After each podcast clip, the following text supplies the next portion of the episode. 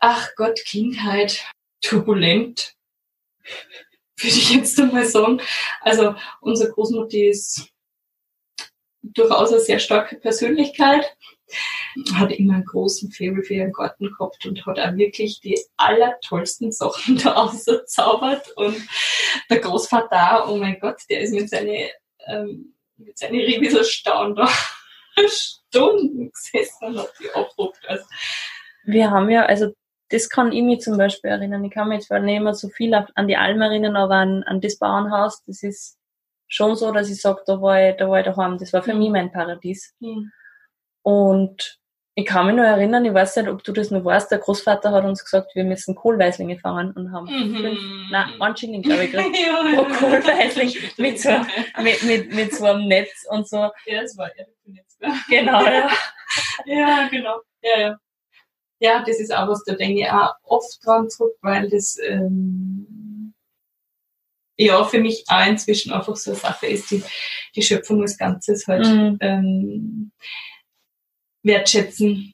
Und äh, inzwischen haben wir ja da auch so ein paar äh, Hochbeete, wo hin und wieder sehr gute Sachen wachsen oder eigentlich sehr fleißig sehr gute Sachen wachsen. Naja, und wenn sie der Kohlweißling da gern, also ich, da, da bin ich inzwischen, das, ähm, das tut mir eigentlich heute noch leid, mhm. dass das damals so war. Ja. Das, wobei es natürlich, ja, das, ja, war so, wie es war. Genau. Und aber es ist jetzt nichts, was ich gerne weitergeben möchte. So. Genau, nein, aber es ist, es ist einfach ja. echt eine Kindheitserinnerung, die, ja. die ich, eine von meinen ersten, glaube mhm. ähm, tatsächlich. Jetzt erzähl uns trotzdem einmal, du hast gesagt, gesagt, in der Kindheit würdest du als turbulent bezeichnen. Was ist nie mhm. passiert? Du warst da sieben, wie ist es weitergegangen? Ja, also ähm, insgesamt muss man sagen, ist unsere Familienstruktur einfach herausfordernd, würde ich jetzt einmal sagen. Es gibt sehr viele starke Persönlichkeiten, die meistens nicht ganz so gut damit umgehen können, ich sag's einmal so. Äh, was dazu geführt hat, dass unser Papa einfach Alkoholiker war, was wiederum dazu geführt hat, dass ich ständig äh, das Gefühl gehabt habe, jetzt äh, schlagen sie sich irgendwie die Köpfe ein oder so. Also ich bin dann in Admont ins Gymnasium gegangen und so die Busfahrt war immer geprägt von den Gedanken, wie schaut's aus? Leben daheim überhaupt noch alle.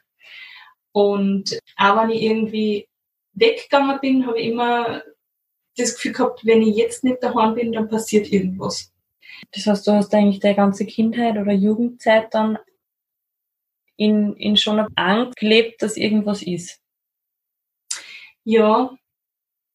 Ja, und einfach zu viel Verantwortung. Mhm. Also zu viel. Ähm, hast du die selber gegeben oder? Ah, ja, ich glaube teils, teils. Mhm. Also es war einfach so, durch das, dass der Papa ja krank war, hat er einfach einen schlechten Job behalten können war dann viel daheim und hat dann, naja, äh, quasi irgendwie bespaßt werden müssen, ich sag's jetzt einmal so. Unser Papa ist nie gewalttätig worden, immer sehr sentimental. Sehr, er hat immer sehr, sehr große Pläne gehabt für sich, wie er gut leben kann, wie er Geld machen kann. Und das hat er immer sehr gerne erzählt, wenn er was getrunken hat. Und äh, ihm da zuzuhören und äh, sozusagen äh, Empathie entgegenzubringen, war schon ein großer Teil von, von deiner Kindheit. Kindheit. Ja. Großmutter war noch daheim, das hätte nicht funktioniert. Mhm. Mama war nicht daheim, weil irgendwer hat ja äh, was verdienen müssen, sozusagen. Naja, und dann habe ich das halt einfach so, hm, weiß ich nicht, an mich gerissen oder keine Ahnung, war vielleicht dann ein anderer da. Ja, genau. Und ähm, ja, sind, immer, sind, sind wahrscheinlich immer zwei Teile. Wenn jemand anders Verantwortung übernehmen, übernehmen hätte können zu dem Zeitpunkt, waren es bestimmt für das Sportleben. Ja. Wie ist es weitergegangen? Hast du in deiner Kindheit, ich meine, ich weiß ja unsere Geschichte, ich war mit dabei. Äh, nimm uns da in diesen Moment nochmal mit. In welchem Moment? In dem Moment 2000, was war das? Eins? Eins? Mhm. Okay, der Moment, ja. Also es war so, dass unser Papa dann einmal eine sehr gute Phase gehabt hat zwischendurch. Das waren bestimmt drei Jahre. wo er nichts getrunken hat. Da hat er bei einer ähm, Firma, so ähnlich wie Bofrost, eine ganz kleine Firma gearbeitet und da hat er einfach, da war er einfach sein eigener Herr. Ja, da hat er seine Routen zusammenstellen können, da hat er den Kontakt zu den Leuten suchen können, da hat er äh, auch für die Leute einfach organisieren können, dass dann in den nächsten Wochen das noch da ist oder das noch da ist und so. Und das, das hat er wirklich taugt. Da war er, glaube ich, in seinem Leben ganz bei sich, so wie ich das jetzt ähm, aus meiner Außenperspektive erlebt habe. Und das war eine wirklich unbeschwerte Zeit. Und danach hat er sich, glaube ich, einfach wieder mehr gewünscht. Und dass das nicht so funktioniert hat, wie er es sich vorgestellt hat, hat ihn, glaube ich, wieder da eine schlittern lassen. Und es ist von heute auf morgen einfach wieder dasselbe Scheiß gewesen wie vorher.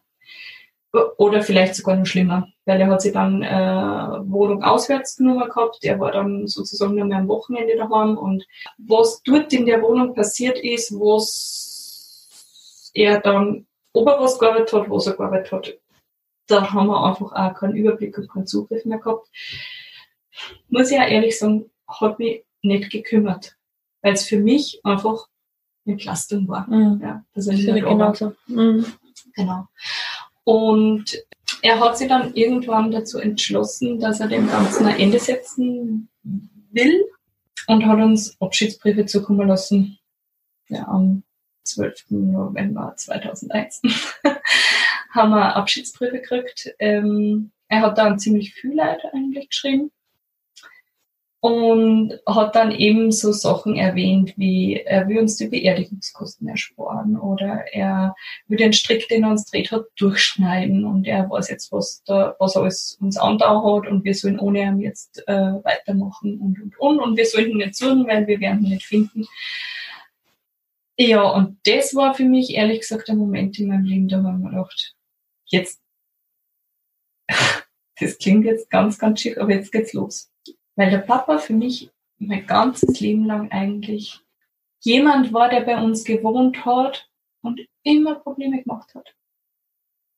Ich habe zu meinem Papa, ich glaube, da war ich elf, wie ich Mama mal gefragt habe, ist der Papa Alkoholiker? Und sie sagt ja. Und von dort weg war es für mich einfach, ich habe der, ich habe noch so viele Ersatzväter sozusagen rundherum irgendwie gesucht, so, so Vaterfiguren, dass ich ihn da völlig eigentlich nur mehr als Mitbewohner gesehen habe. Ich habe auch von ihm nie was Vatermäßiges gekriegt. Wenn er mir Sachen gesagt hat, das war immer so oberlehrerhaft und so, so. Das habe ich mir gar nicht annehmen können, weil ich wahrscheinlich so bin oder keine Ahnung, oder, weil es auch eher so mein Ort ist und äh, das, ach Gott, das war immer furchtbar grauenhaft und ja, und für mich war es wirklich, ich, ich kann gar nicht sagen, was für ein großer Stein mir da vom Herzen gefallen ist. Kannst du dich an den Moment noch erinnern? Also ich, ich weiß ja, ich bin, bin mit der Mama heimgefahren und du bist dann später gekommen, weil du von der von Atmund, da hast du noch nichts Mittagsschule gehabt. Ja. ja. Ich bin heimgekommen und es war irgendwie so, ja, wir haben Briefe gekriegt, wir haben Abschiedsbriefe gekriegt und so und ich habe ich hab mich überhaupt nicht auskennt erst einmal. Es war so, naja, und dann haben wir, wir auch einen Brief gekriegt und äh, gemeinsam genau, ja. Und nach dem, was da drinnen gestanden ist, habe ich mir gedacht, das hat er bestimmt jetzt gemacht. Jetzt hat er es eingesehen, jetzt ist es, jetzt sind wir sozusagen nimmer mit seinen Problemen und seinen persönlichen Geschichten belastet. Und jetzt können wir drei Mädels losstarten und einfach unser Leben leben. Wie und für mich war da, Entschuldigung, ähm, für mich war sofort klar, die und die und die Schritte sind jetzt zu machen, zack, zack, zack. Und das, das war sofort, es hat sich mir ein Leben eröffnet. Wirklich. Es war wirklich so, wie durch ein Tier durchgehen und plötzlich, so wie Alice im Wunderland, mhm. äh, aufmachen und es ist völlig anders. Und es geht jetzt, es hat sofort in meinem Kopf dieses, ähm, was ist jetzt zum Tor, wie müssen wir was organisieren und so. Da war ich äh, 17. 17. Mhm. Und ich meine, ich war ja drei Jahre jünger ähm, und wir haben ja dann das, das Haus, das alte Bauernhaus ist zwangsversteigert geworden. Mhm. Wie hast du das erlebt? Ja, war auch wieder so schwierig. Also es war wirklich, ähm, erstens stehe unglaublich auf alle Sachen, also auf Sachen, die eine Geschichte haben, wo man äh, und das hat einfach, das Haus hat so einen Charakter gehabt. Und das, das ist Besonderes. Ja, ja, ja. Also allein schon, ja, allein schon die Haustier, mhm. das ist, so ein Haustier hat kein Mensch mehr und so richtig groß und schwer und die man extra nur einfach mit einem Riegel versperren muss, damit es überhaupt zu ist und so. Ja, das war schon, ach Gott, Alter, der Dachboden, äh, Wahnsinn, ja, was da, was da und Kruschum waren, das war dann ja auch vom Gasthaus, da waren, da waren noch Teller da und da war Besteck da und da haben wir so gut spülen können und ja. das war wie, also es war, und es waren so viel, jeder Raum war so irgendwie eine eigene Welt mhm. und äh, ja, also das war auch nochmal richtig, richtig schwierig, aber das habe ich besser ähm, nehmen können, weil ich einfach darauf vorbereitet war. Das war zehn Jahre später dann. Hm. Und jetzt ist ja doch so, und das ist ja eine Geschichte, die möchte ich auch mit unserem, mit diesem Podcast jetzt da weiterspinnen. So wie du gesagt hast, am, am tiefsten Punkt, nachher ist doch aufgegangen für mich. Wie, wie, ist, wie, wie hast du das weiter ähm, empfunden? Ähm, vielleicht muss man jetzt nur dazu sagen, dass unser Papa den Suizid nicht durchgeführt hat. Stimmt, ja. Mhm. Das äh, muss man vielleicht jetzt nur ähm, geschwind aufklären. Es war dann so, dass wir natürlich zur Polizei gegangen sind und die aber nicht gewusst haben, wo sie jetzt zum Suchen anfangen sollen. Und es war dann österreichweit in den äh, Medien ein mhm. Aufruf, mhm. der halt den Papa gesehen hat und es hat dann ein anonymer Hinweis ist eben eingegangen und die Polizei hat sich davon überzeugt, dass es ihm gut geht, aber es war nicht möglich, seinen Aufenthaltsort äh, zu erfahren. Mhm. Genau, und das war für mich nochmal in die andere Richtung ein ganz schrecklicher Tag eigentlich. Mhm. Das, das ist jetzt auch nochmal so ein, Punkt gewesen, wo ich mir dann gedacht habe, na, also das hat mich so verletzt, so verletzt, weil ich, ich war nie, ich war immer gut in der Schule, habe aber nichts dafür machen müssen. Also jetzt nicht unbedingt ziemlich viel lernen oder so irgendwas. Ich habe halt da mitgemacht. Die Schule hat mich eigentlich eher immer gelangweilt, wenn ich mir gedacht habe, Gott, die kann so viele andere spannende mhm. Sachen machen. Aber ich habe immer gute Noten gehabt. Und das war wirklich, das waren zehn Tage, wo wir nicht gewusst haben, wo er ist. Und wo dieser Medienaufruf dann an dem Mittwoch war, das war, das war, das war unvorstellbar grauslich. Das mhm. war grauslich, grauslich. Und ich, das, sind, das war irgendwie so, ja, an dem einen Tag oh mein Gott, Katharina ist ja voll arg und wir, wir, wir, wir fühlen alle mit dir und wenn du irgendwas brauchst und hin und her. Und am nächsten Tag komme ich in die Schule und sage, naja, also eh alles nicht so schlimm, wer hat sich eh nicht umgebracht. Ja. Mhm. Also das, das war für mich eine Sache, die habe ich ganz, ganz, ganz, ganz, ganz, ganz lange mit mir herumtragen und haben mir gedacht, wie, wie kann man das an Menschen mhm. andauern, in so eine emotionale Achterbahn den eine zu schmeißen. Da habe ich ganz lange dran geknabbert, ja. Mhm. Und also das ist für mich auch so vor allem diese Verantwortung, die er uns doch immer gepredigt hat, hat er einfach selber nicht wahrnehmen können. Nicht wahrnehmen können, genau. Mhm, ja. Jetzt habe ich aber vergessen, wie war die Frage jetzt vorher. Ich ähm, wollte das nur jetzt aufklären, dass da nicht... Äh ja, danke, dass wir den Loop schließen für unsere Zuhörer, weil für mich ist es ja, genau. Es ist so, ich habe das einfach so erlebt, dass immer, wenn es bergab geht mhm. und wenn man an einem Punkt ist, wo man sich denkt, Alter, es ist wirklich, man ist ganz unten, mhm. dass danach bergauf geht. Mhm. Das, das ist auch der Grund, warum ich diesen Podcast hab, weil ich die Leute ermutigen will, dass nicht aufgehen. Mhm. Wie hast du das erlebt? Ich habe dann im Anschluss daran, das war gerade mein Matura-Jahr, wo das war, wo der Papa weggegangen ist. Und ich habe dann danach tatsächlich meine große Freiheit gefunden und auch, würde jetzt fast sagen, schamlos ausgelebt. also, na, ne, nicht so arg. Nein, nein, nicht so arg. Aber, in deinem ähm, Kopf. ja, genau, in deinem Kopf. Nee, äh, der, sondern einfach, ich hab, ähm, ich bin dann nach Wien studieren gegangen wollte eigentlich nach Graz gehen, weil Wien, oh mein Gott, ich habe überhaupt keinen Bezug gehabt zu Wien. Alle meine Schulkollegen sind nach Graz gegangen und mein damaliger Musiklehrer, werde ihm ewig dankbar sein, Otto Sulzer, hat damals zu mir gesagt, Katharina, wenn du irgendwas mit Musik machen willst, dann gehst du nach Wien, weil dort sitzen die guten Leute. Naja, und es war ja damals irgendwie nur der Plan, die Musikaufnahmeprüfung zu machen und äh, dann eben Musik und äh, Kathol wie heißt es jetzt? Jetzt weiß ich den österreichischen Ausdruck gar nicht mehr. Ähm, Pädagogik? Also Musik und Religionslehrer Lehramt zu machen. Religionslehrer. Genau, Religionslehrer zu machen und Musiklehrer. Und naja, in Gottes Namen, da bin ich halt nach Wien gegangen, mein Gott, ja. Und habe mich in Wien eben für die Musikaufnahmeprüfung angemeldet und habe die nicht geschafft. Das hat mir auch nochmal ziemlich... Wusste ich gar nicht. Okay. ja, das hat mir nochmal ziemlich, ziemlich, ziemlich ähm, mitgenommen, weil äh, im Nachhinein sich ausgestellt hat, es wird nicht genommen mit Klavier erst im Instrument, der nicht vorher Fuhr spielt. Ähm, andererseits waren die Gehörbildungssachen, äh, die wir da machen haben müssen, so einfach. Otto Sulzer hätte uns nicht zur ersten Musikschule, weil es sowas Leichtes gibt. Mhm. Und das habe ich damals so ungerecht gefunden, weil mhm. das, was ich gut Kinder habe, Harmonielehre und Gehörbildung und Rhythmus klatschen und was weiß ich was und Blatt singen und keine Ahnung, das hat überhaupt nichts gezählt. Mhm. Aber Hauptsache ich war beim ähm, Lehrer vorher Klavier vorspielen und, und das hat mich schon ziemlich gewurmt. Mhm. Naja gut, dann habe ich halt Theologie inskribiert, da war ich dann bei der ersten Vorlesung und haben mir gedacht, wenn das das ist, dann bin ich da gänzlich falsch. Das war es hat, Uni hat dann am Donnerstag begonnen und es war Donnerstag, Freitag, jeweils 10 bis 12, also vierstündige Vorlesung Philosophische Anthropologie Rudolf Langthaler. Weiß ihn sehr zu schätzen inzwischen, aber es hätte mich damals fast ausgekickt, wirklich. Mhm. Also ich hatte keine Ahnung, wovon der Mann überhaupt spricht. Wir haben auch in der Schule sehr wenig Philosophie gemacht und das war knackig. Also, puh, ha.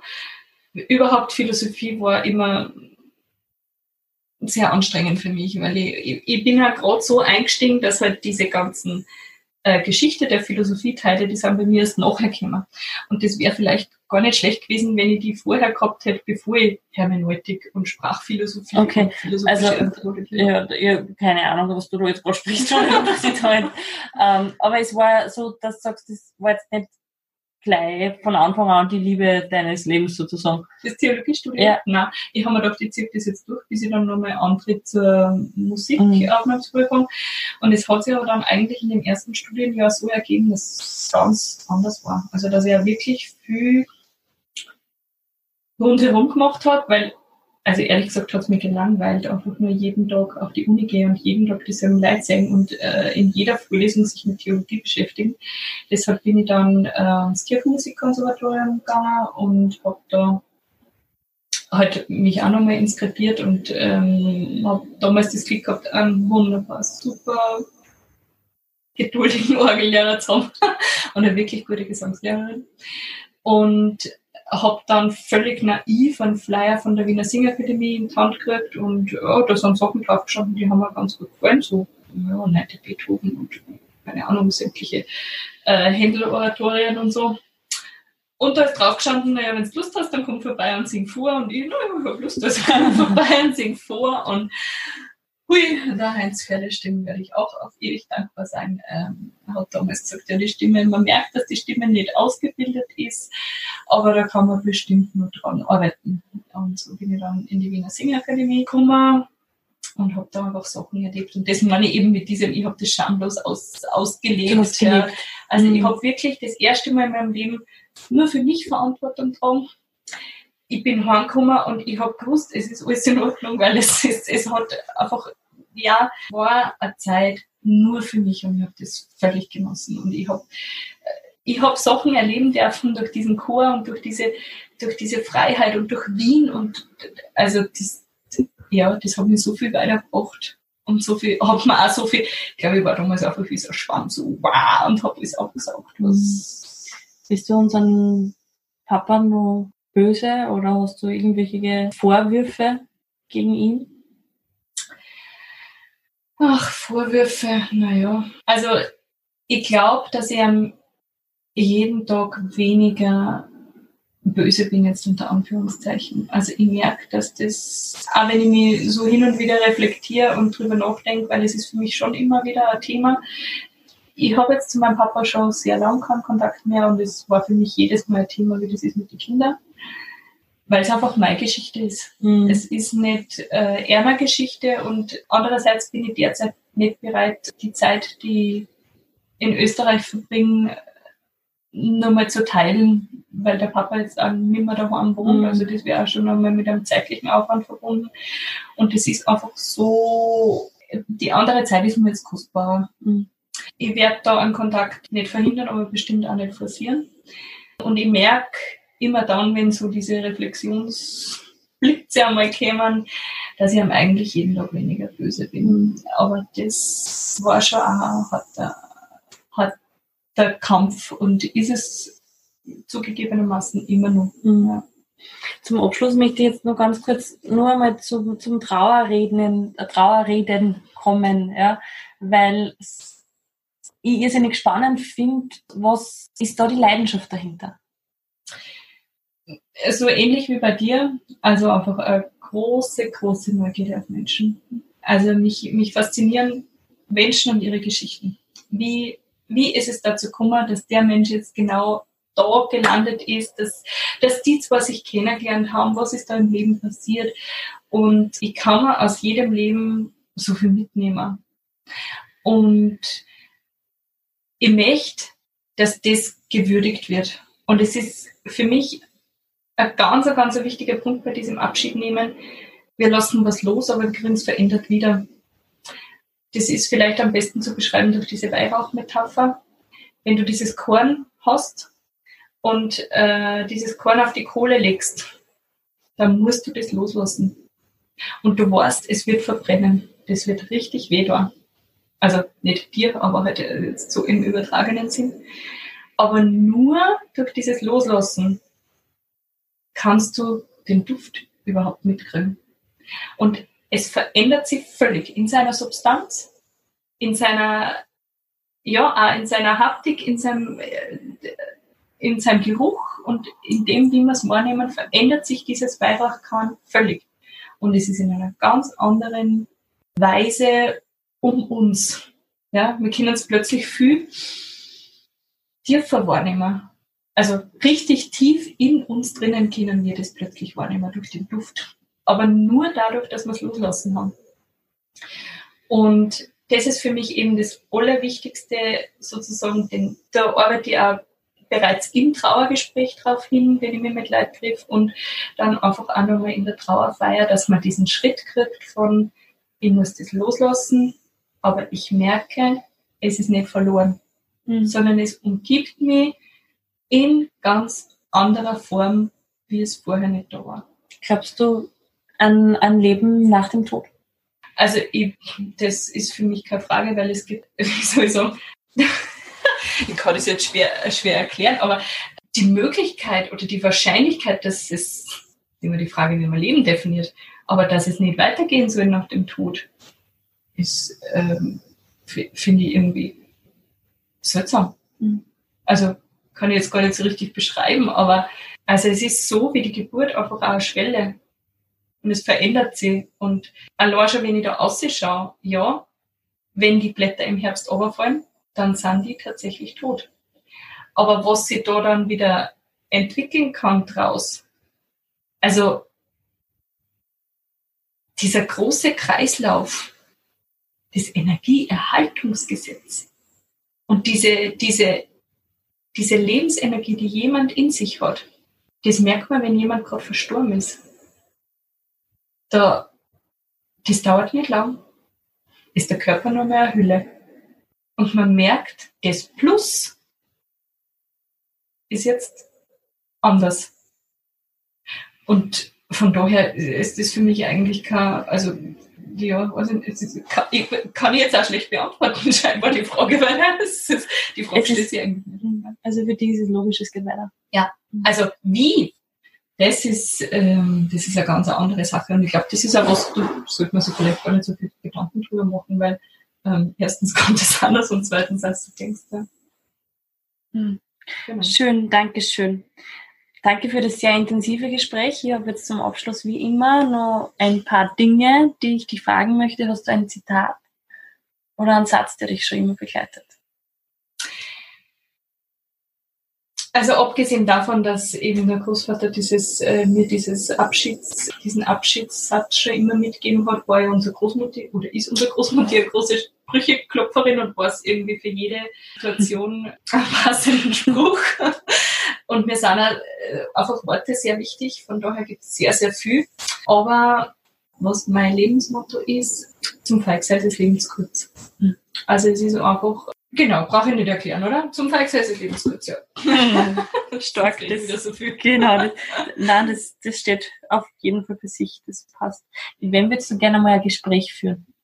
Ich würde gerne ein Gespräch führen mit Simone Young. Das ist australische Dirigentin, mit der habe ich das aller, aller, allerbeste Konzert meines Lebens erleben dürfen.